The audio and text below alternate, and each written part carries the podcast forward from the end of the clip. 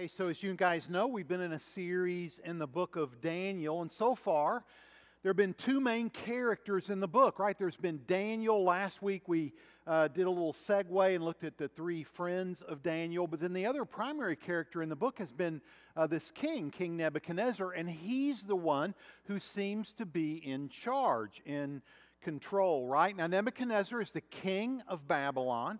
He has built literally the greatest city the world had ever known to this point in history. He's also by far the richest man in the world. And Daniel chapter 4 is actually written from the perspective of King Nebuchadnezzar, this king of Babylon. And we're going to start in Daniel 4, verse 4. Uh, and here's what he says I, Nebuchadnezzar, was at home in my palace, contented and prosperous. Isn't that where we all want to be? At home in our palace, at home in our homes, contented and prosperous, right? Now, let me ask you a question. Does Nebuchadnezzar think he has a problem? The answer is no, right? He's content. He's prosperous. He, he is in charge of everything he can. He doesn't think he has a problem. He doesn't have a care in the world. He says, I was prosperous and content.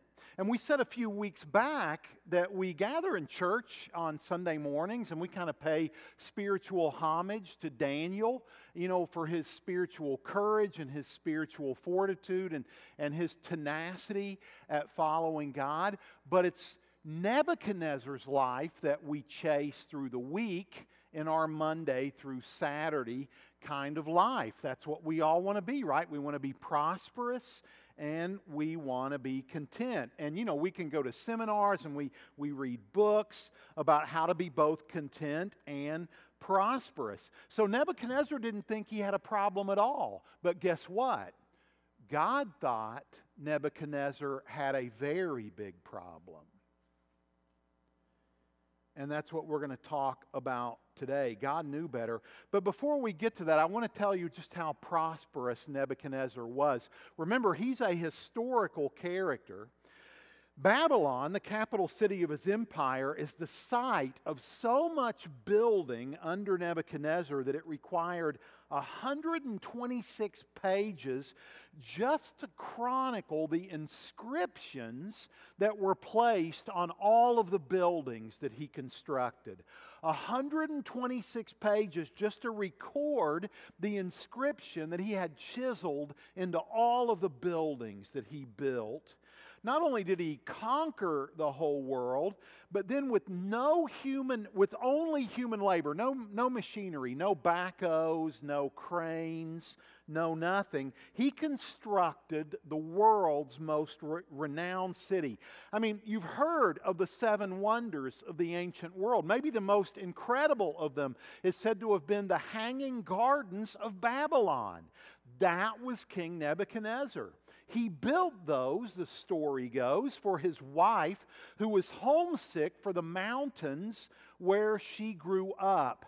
So he had constructed one of the seven wonders of the ancient world, the Hanging Gardens of Babylon. And from his palace, from his veranda, uh, when he walked out, he could see a double wall constructed all the way around uh, the city, 20 miles around Babylon. And the wall was wide enough that chariots and horses could ride around on top of this wall in order to patrol and make sure the city stayed safe. I mean, there was simply no place like this, nothing else like it in the world. In fact, the Greek historian Herodotus, here's what he wrote about King Nebuchadnezzar and about Babylon. He said this In addition to its size, Babylon surpasses in splendor any city in the known world, and Nebuchadnezzar built it. It was his city, and it would not be there if it was not for him. So Nebuchadnezzar knows this, and so does everyone else. So no wonder he walks out on his veranda, veranda and would say, Hey, I was at home alone in, on my veranda in my palace, and I was contented and I was prosperous. But in his prosperity, what we're going to see in this chapter is that Nebuchadnezzar is actually in danger. You might say that Nebuchadnezzar was in grave danger. His life and his legacy were at stake. There was going to be a battle for his soul in the same way that God is still battling for the souls of men and women. He is going to battle for the soul of Nebuchadnezzar because Nebuchadnezzar's life is in danger. Now, to help us get our arms around why this was so important, let me just ask you a question. What do you think is the most dangerous item in your home? So if you're here with somebody, just kind of turn to them for a minute and just kind of, you know, spitball. Like, what do you think is the most dangerous item in your home? Go. So share that. What do you think it is? Now, some of the items on this list um, are going to surprise you. Some of them are not. In fact, the third item on the list, list is not going to surprise uh, any of you. Every year, 460,000 people are injured by knives. Knives. So there's that picture. That one probably doesn't surprise you at all. But the next two will. Uh, every year, 900,000 people are injured on this. Rugs or carpeting, throw rugs. 900,000 people a year are injured on those. But even that um, doesn't take first place. Uh, this is the most dangerous item in your home. Every year, 1.2 million people are injured on one of these. But let's shake this up just a little bit. What do you think is the most dangerous room in your house? The most dangerous room. Anybody want to guess? What do you think it is?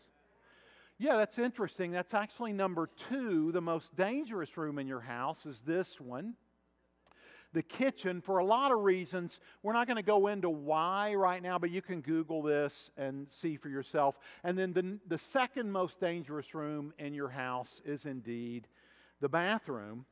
Well, what I want to do is I want to show you what I think the most dangerous room in the house is and then talk to you about why I believe that this is the most dangerous item in your house. Now, we call this an easy chair, right? There's even a brand for these. Sometimes they're called lazy boys, right? But um, yeah, and we don't buy chairs like this, right, for how they look, do we? We buy chairs like this for how they feel, for how comfortable they are, right? So um, I'm going to ask Josiah Norton to come up. Josiah is going to help me. Would you guys uh, give Josiah some love? Sure. Wow, that was more love than I thought. That's awesome. Hey, so Josiah, go ahead and grab a seat. And listen, you have like the easiest job in the world, Josiah. Oh, not yet, not yet. Come on, don't get ahead of me. Stay with me on this deal. Yeah, so you have the easiest job in the world. You are just going to get as comfortable as possible. Are you in? He's in. All right, great. So, yeah, so go ahead and recline just a little bit for me, Josiah. Now, I have some items uh, to kind of help, help you get more comfortable. The first thing I'm going to need you to do, because you really can't be super comfortable with your shoes on, right? So I'm going to need you to pull your shoes off. I'll take that for you if you'd like. Sure. Yeah, you're quite welcome. So, yeah, we're going to take off your shoes and we're actually going to put some slippers on you. These are actually my wife's slippers. And they're probably not going to fit you, but we're just going to kind of put these right over your toe just a little bit to make you uh, comfortable. Now, Josiah what are you, Vanna White now? I don't know what's going on here. Okay, good. Thank you. So, hey, Josiah, there's a type of food that people eat, you know, when they've had a hard day, a stressful day. In fact, we sometimes call this kind of food. Anybody know what kind of food we're talking about? comfort food. That's right. So um, I went this morning and picked up a fresh donut for you. You can have that. That was freshly baked a couple days ago. So awesome. Yeah, and uh, and so listen, eat eat well. I I'd like you to recline just a little bit. Yeah, get a little, just not totally. We want to keep you about halfway there so you can eat. But Josiah, but I mean, that's going to dry your mouth out, right? So I have another kind of comfort food for you. I have some chocolate milk here for you. And hey, would you, uh, would you like a straw? Oh, yeah. yeah, sure. Why not, right? So, yeah, Josiah, you just get as comfortable. Oh, and I do have something else. I have um, just a little throw here that was probably knitted by uh, grandma, right? This is just like the one grandma made for you. Um, yeah, how you feeling, man? You doing okay? Listen, how's that chocolate milk?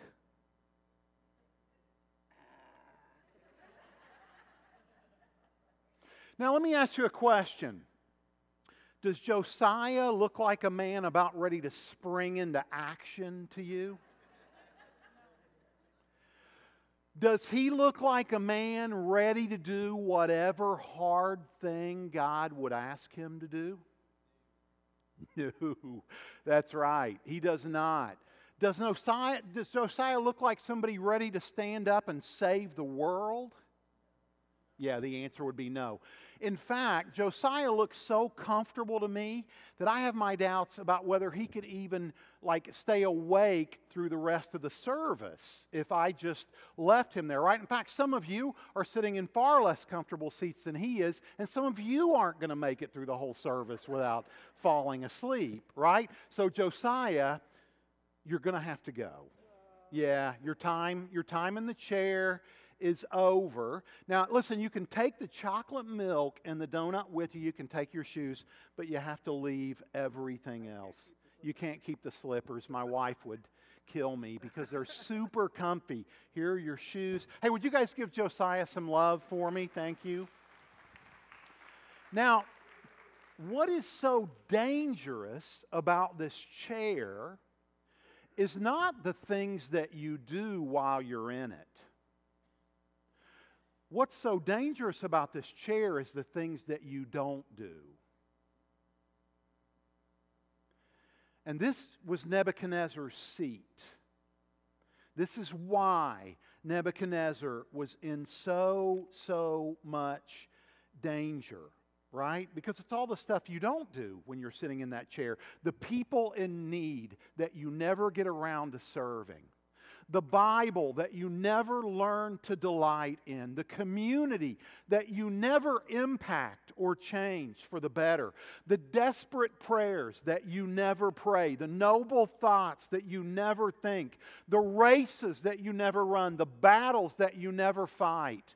The tears that you never cry, and most importantly, the people that you never serve and never love.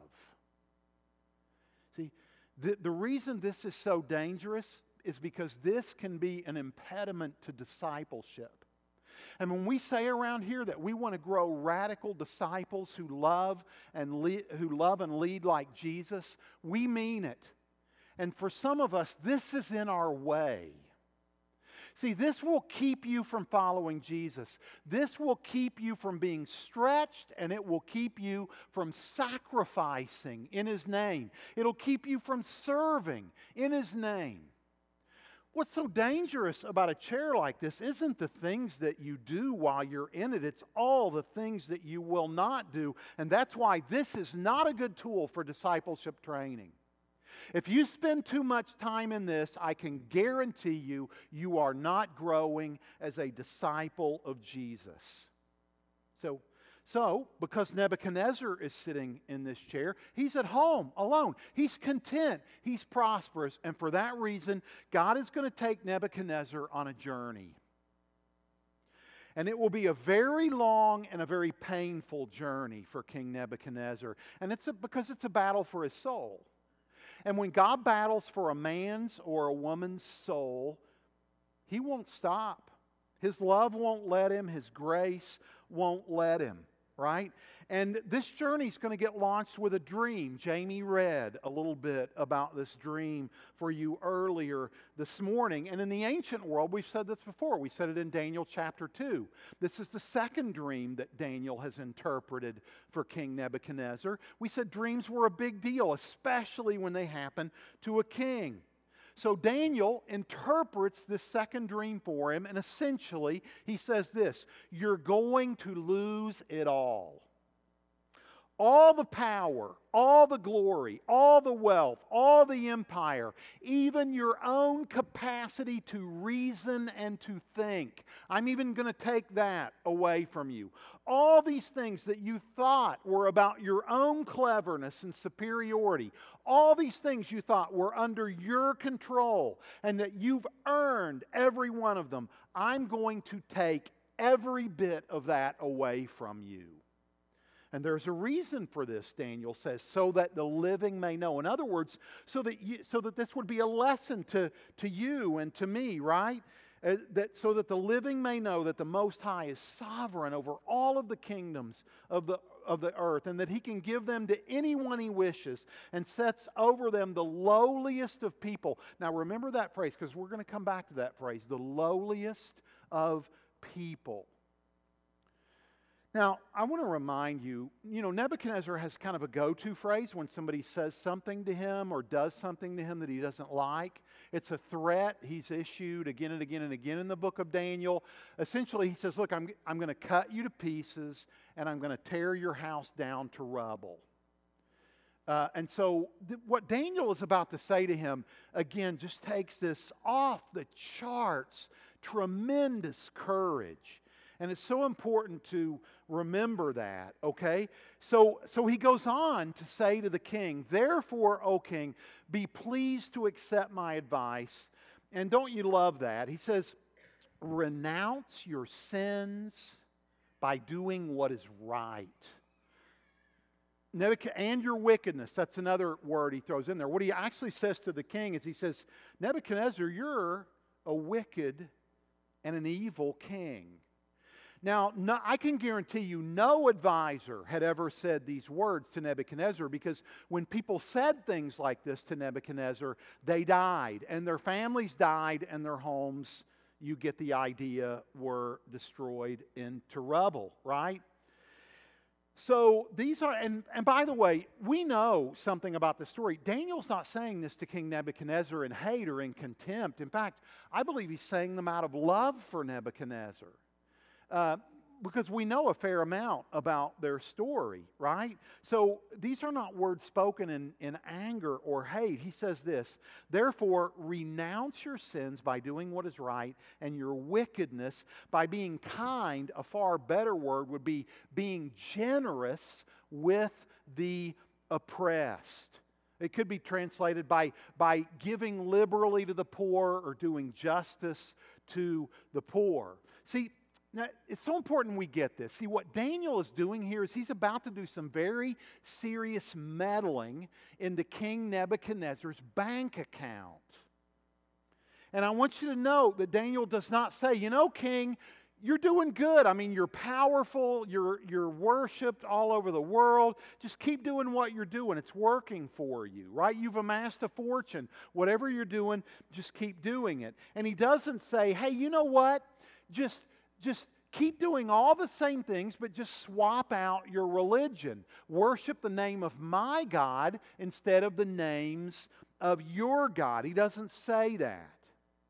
And the reason he doesn't say that is because it's far deeper than just that. Daniel is going to start messing with how much money goes into the hanging gardens and how many more layers of walls go up around Nebuchadnezzar's many palaces and homes throughout Babylon. All these homes that have Nebuchadnezzar's names on them and conscriptions on them. And he's going to ask that Nebuchadnezzar begin to take some of that money and cease using it for himself and begin to use it for people who are less fortunate and less powerful and less positioned. In other words, the very beings that he's conscripted into slavery and beaten and killed in the process, he, what, what Daniel is saying is look, you need to be generous to those people and kind to them. You need to use some of your resources not just to benefit your own family, but to benefit people that are less fortunate than you.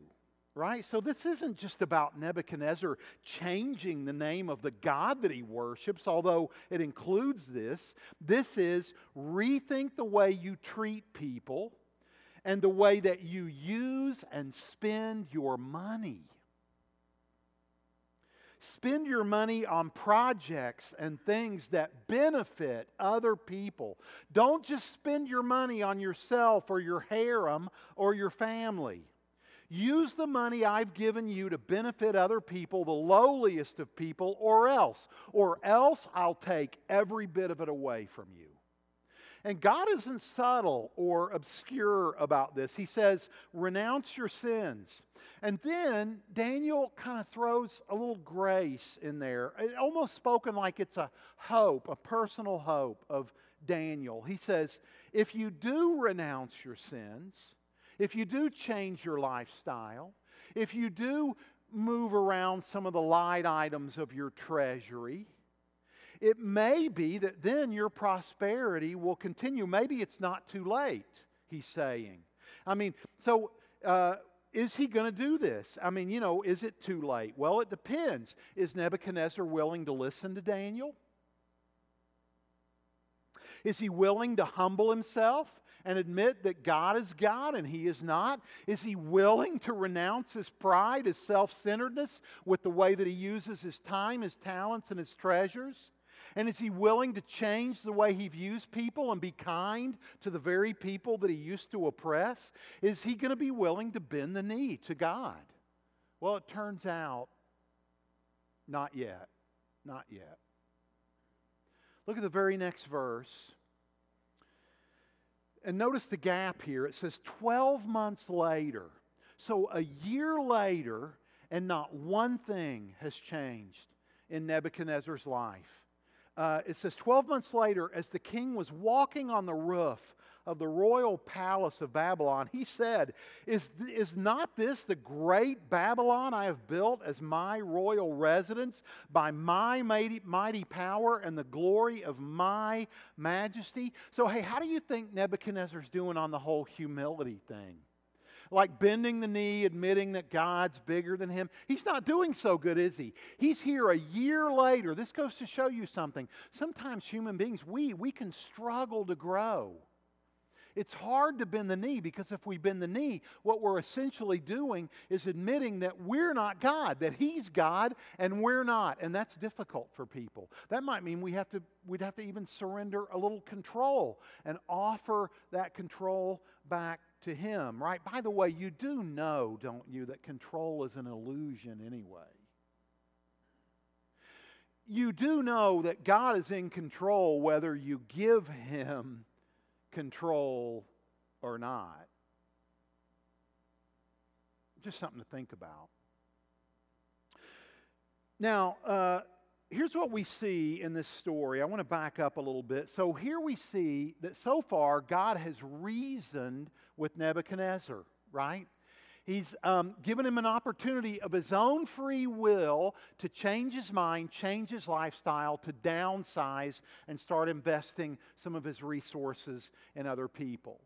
Um, and, and, and, but reasoning isn't working anymore, so God's going to have to go to discipline next.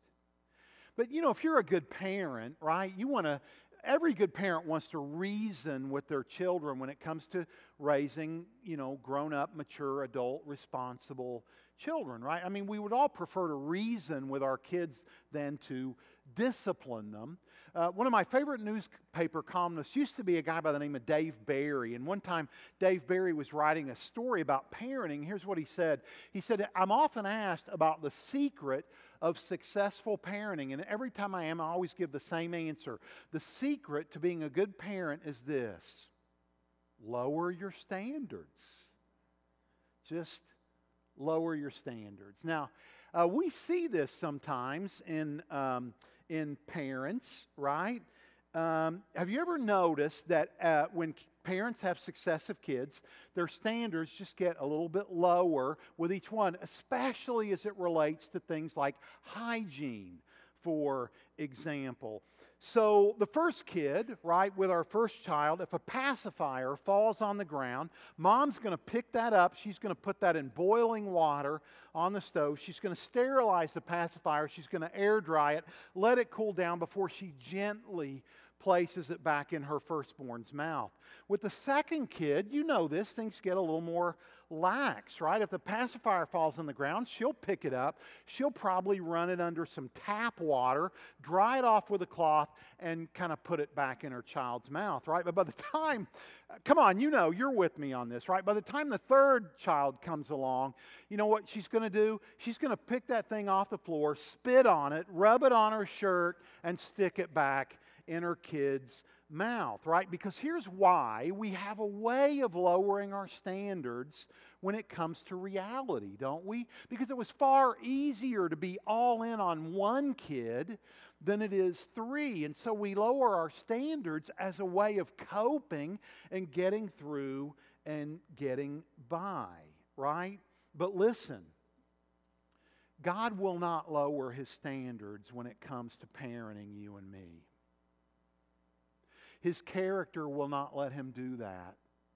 His love will not let him do that. And so, because God wouldn't lower his standards, he came lower and offered up his one and only Son for you and for me. But he could never lower his standards. Uh, but the reality is sometimes reasoning with people just won't work. It's not working with Nebuchadnezzar. And I think a lot of people in our day when they think about God. You know what they're kind of counting on when they think about eternity and heaven and how someone comes into a relationship with God? I think they think this. Well, I'm just hoping that God lowers his standards. I hope God grades on some kind of a curve. And I hope I'm the standard of that curve. And so anybody who's like me or better, they'll go to heaven. And anybody that's like a, a, little less than me or less, well, they'll, they'll go somewhere else, right? But I'm the standard for the curve. And I really hope that God grades on that curve. But the question then is well, you know, what's the curve? I mean, how much violence and how much deceit and racism and greed and bitterness do you think that God should allow into the world? And do you know how people answer God when He asks that question? They say, well, a little more greed than I have, a little more bitterness than that's in me, a little more deceit than I'm guilty of. That's how much I think God should allow into the world, right? But listen, real love, at least God's love, righteous love, can never lower its standards about what really matters. See, God's assessment of you and me is really, really clear. Here's what the Bible says For all have sinned and fallen short of the glory of God. And a really important word there is all, everybody, right? That's Adolf Hitler. That's Mother Teresa. That's Donald Trump. That's Joe Biden. That's you. And that's me. Everybody has sinned and fallen short of the glory of God. See?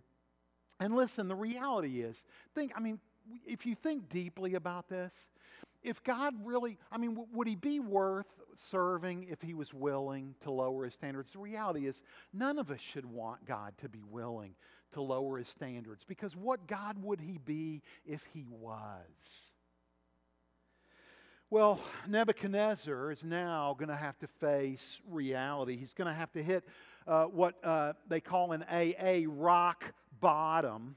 So he looks out at Babylon and he says, Is this not the great city I built for my glory and my power? There's a lot of I and my in Nebuchadnezzar, isn't there? Just like there's a lot of I and my in you and me.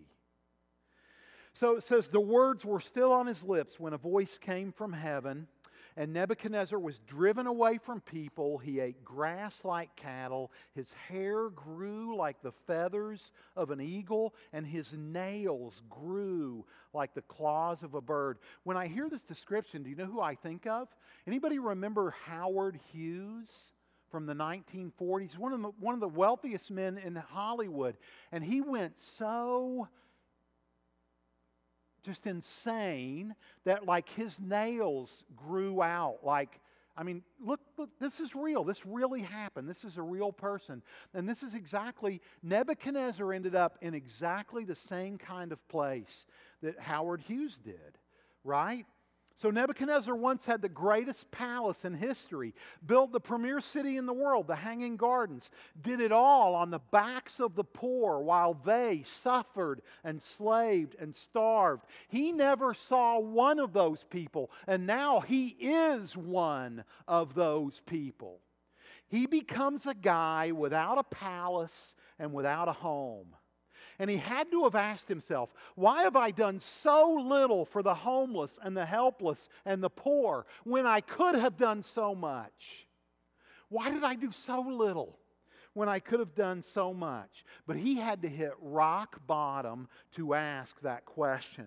The good news for you and me today is that we don't have to. You don't have to hit rock bottom to ask that question.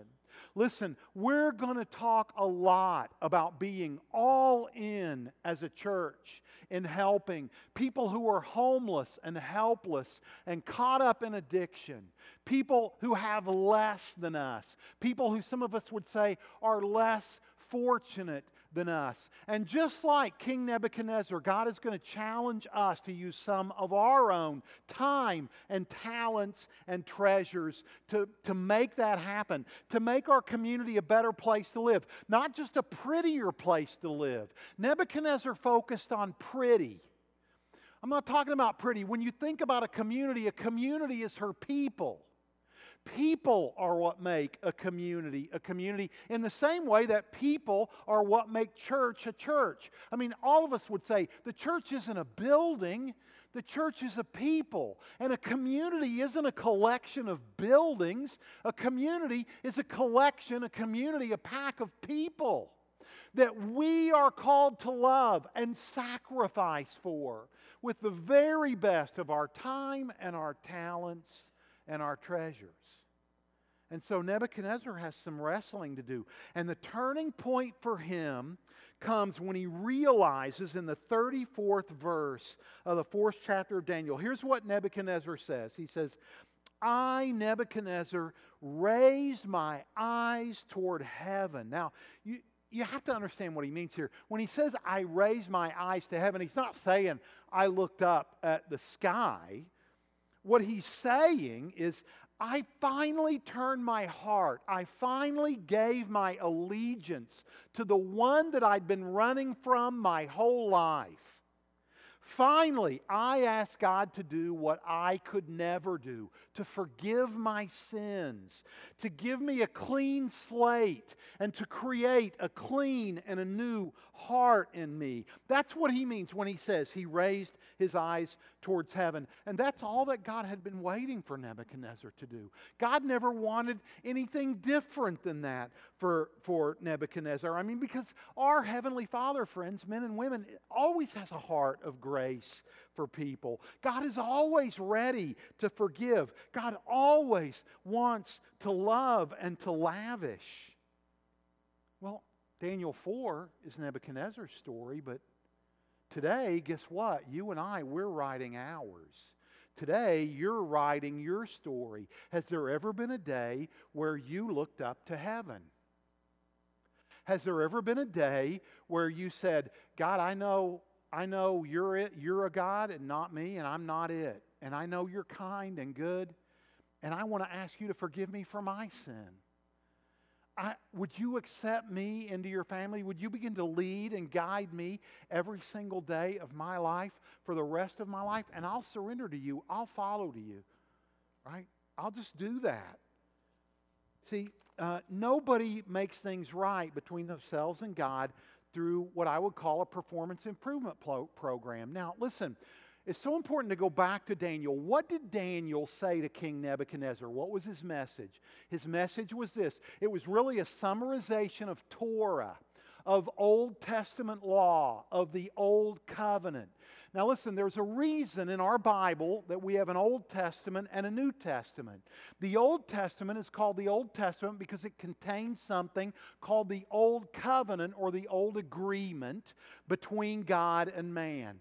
So Daniel speaks to King Nebuchadnezzar out of that covenant. And he essentially summarizes Torah. And the way that he summarizes Torah is he says, Look, confess your sin Start to do right and do good and be generous with the poor. This was a rabbinic summarization of Torah. But that isn't the message that we're given as a church. That, that isn't the message that we're given under the new covenant that Jesus came to bring. And when people mix and match these two covenants, it gets confusing. Because what Jesus said, our message is, how it's different than that. So basically, Daniel's message was this King, be good. Be good. Um, and, and the message that we bring under the new covenant is this trust in Jesus' goodness on your behalf. Jesus is good, so receive his goodness unto, your, unto yourself. Receive his righteousness, his forgiveness. He died on a cross to offer the forgiveness of God. And it's vital when we're in a story like this that we distinguish because otherwise people will just think that we have the same message as Daniel, right? Well, just straighten up and be good. Friends, that is not, nothing could be further from the truth of that. That is not our message. Our message is Jesus was good and he suffered and he bled and he died on our behalf so that he might offer to us the riches of God.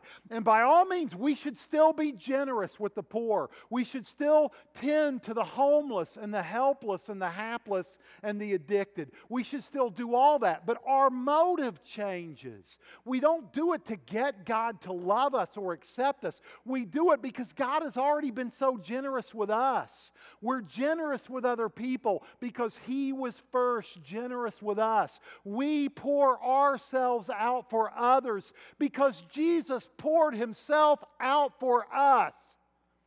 And there is a vast difference between the new covenant of God and the old covenant, the covenant that Daniel was speaking out of. And it's vital that we get that and be clear about that. All right, so here's what we're going to do. I just need to ask you are you taking following Jesus seriously these days? Are you moving closer to Him or are you moving further apart? And we would just say, look, we want you to be a disciple, and a disciple has disciplines. Disciplines.